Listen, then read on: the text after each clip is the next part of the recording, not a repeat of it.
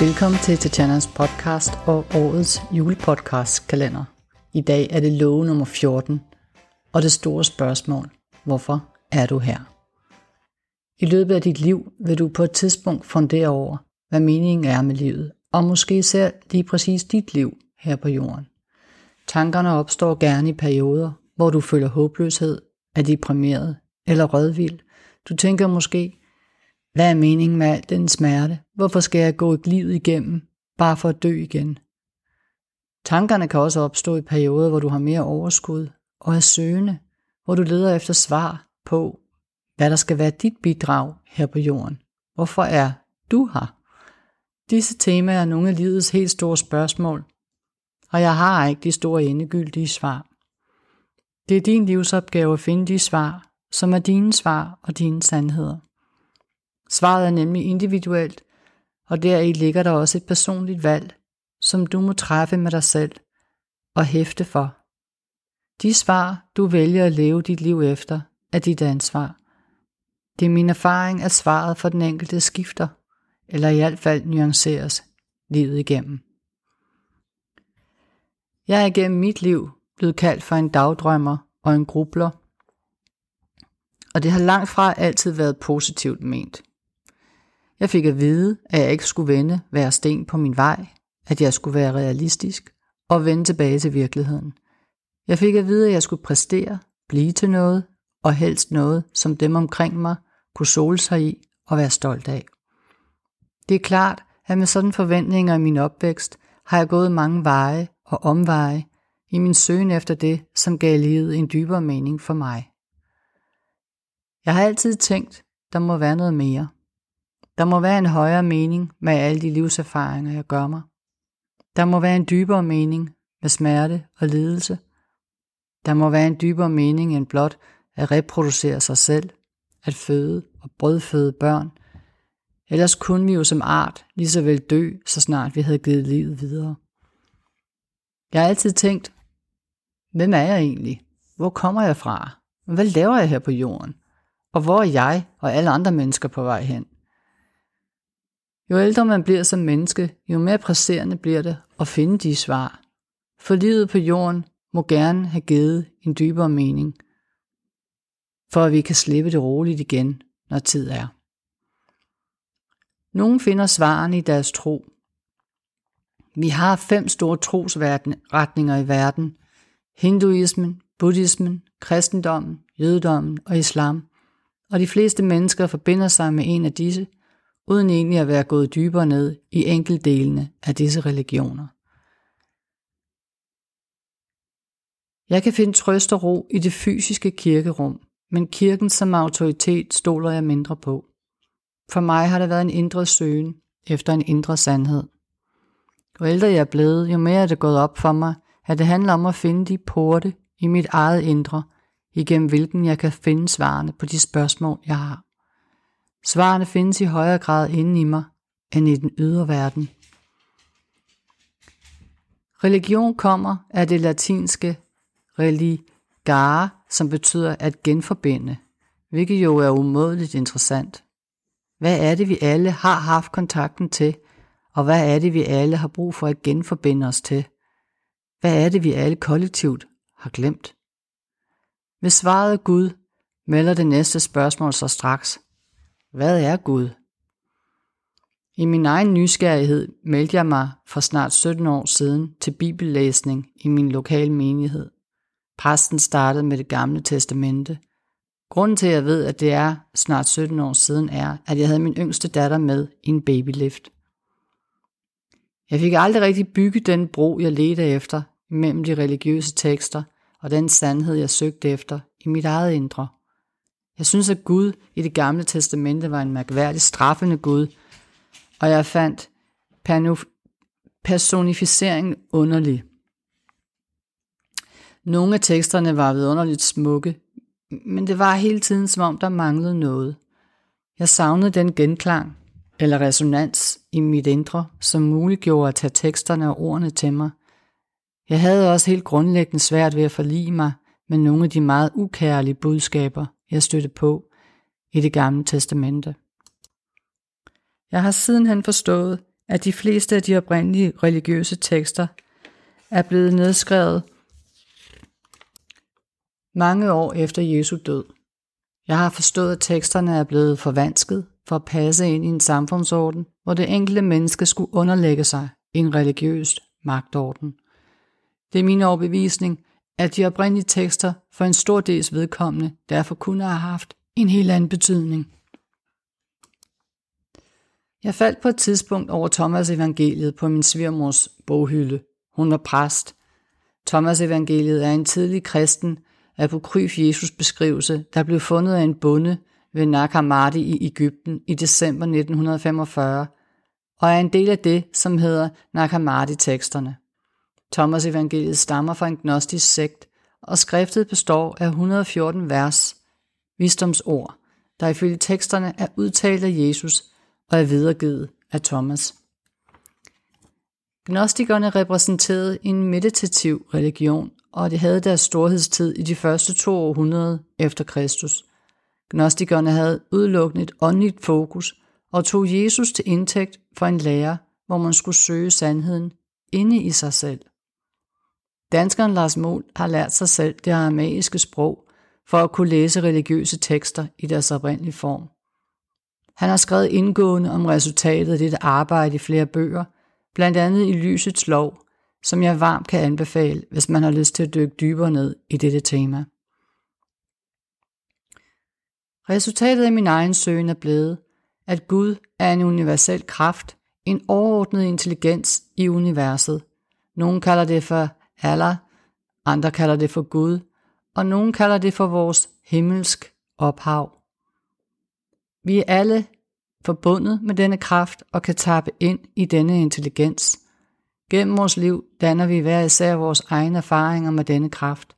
Gennem vores liv erfarer vi, at vi gennem vores hjerte kan forbinde os til denne kraft. Den indsigt, vi får ved at handle fra hjertet, er anderledes end den indsigt, vi opnår igennem vores intellekt. Hjertet er et af flere porte, hvormed du kan forbinde dig til denne kraft og intelligens. Lars Mohl siger det i grunden så smukt ved at pege på, at de store svar, vi hver især søger i vores eget individuelle liv, findes ikke i spørgsmålenes verden. De findes, når vi lærer at forbinde os med vores himmelske ophav, som er det samme som vores dybe jeg. Det sker gennem hjertet, hvilket er essensen i meget af det, jeg taler om i denne podcast, som dybest set er om at leve i kærlighed med en veludviklet etik og medfølelse. Nogle af de svar, du har brug for i din søgen efter din sande vej her på jorden, finder du derfor først og fremmest ved at skærpe din opmærksomhed og gå indad. Det kan du gøre gennem meditation, bøn og i det hele taget stille beskæftigelser, hvor du giver plads til dit indre univers, dit indre himmerige og forbinder dig med dit eget dybe jeg, som hele tiden er forbundet med denne dybere intelligens. Stilhed er en mangelvare i vores samfund, og det er derfor nødvendigt, at du selv aktivt må skabe det rum, hvor du dagligt kan vende opmærksomheden indad. Du får det ikke foræret, og der er slet ikke i nærheden af en mobiltelefon. Du må gå afsives, du må lave dit eget ophold uden andre, og dagligt etablere dine egne stillhedsrutiner, hvor du for en stund vender opmærksomheden indad. Det er nemmere end det lyder, og dog alligevel så svært at gennemføre, fordi vores ego jo hader ændrede rutiner. Jeg anbefaler derfor, at du starter langsomt. Ændrede rutiner bør altid indføres en af gangen, så er der langt større chance for, at de holder ved, og at du får glæde og gavn af dem og mærker deres individuelle effekt. Hvis det er helt nyt for dig at vende opmærksomheden indad, bør du derfor ikke kaste dig ud i at bede morgenbøn, dyrke yoga, meditere og praktisere chakra healing i den samme uge.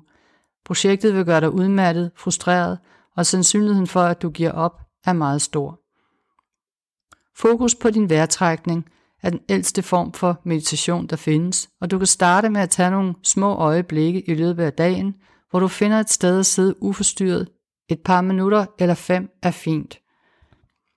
Luk øjnene, træk vejret dybt tre gange, og fokuser derefter på at trække vejret ind, mens du tæller til fire. Hold vejret, mens du tæller til fire. Pust ud, mens du tæller til 4. Og hold igen vejret, mens du tæller til 4. Du kan forestille dig, at din vejrtrækning foregår i en kvadratisk kasse med fire enheder på hver side. Hver på sin side.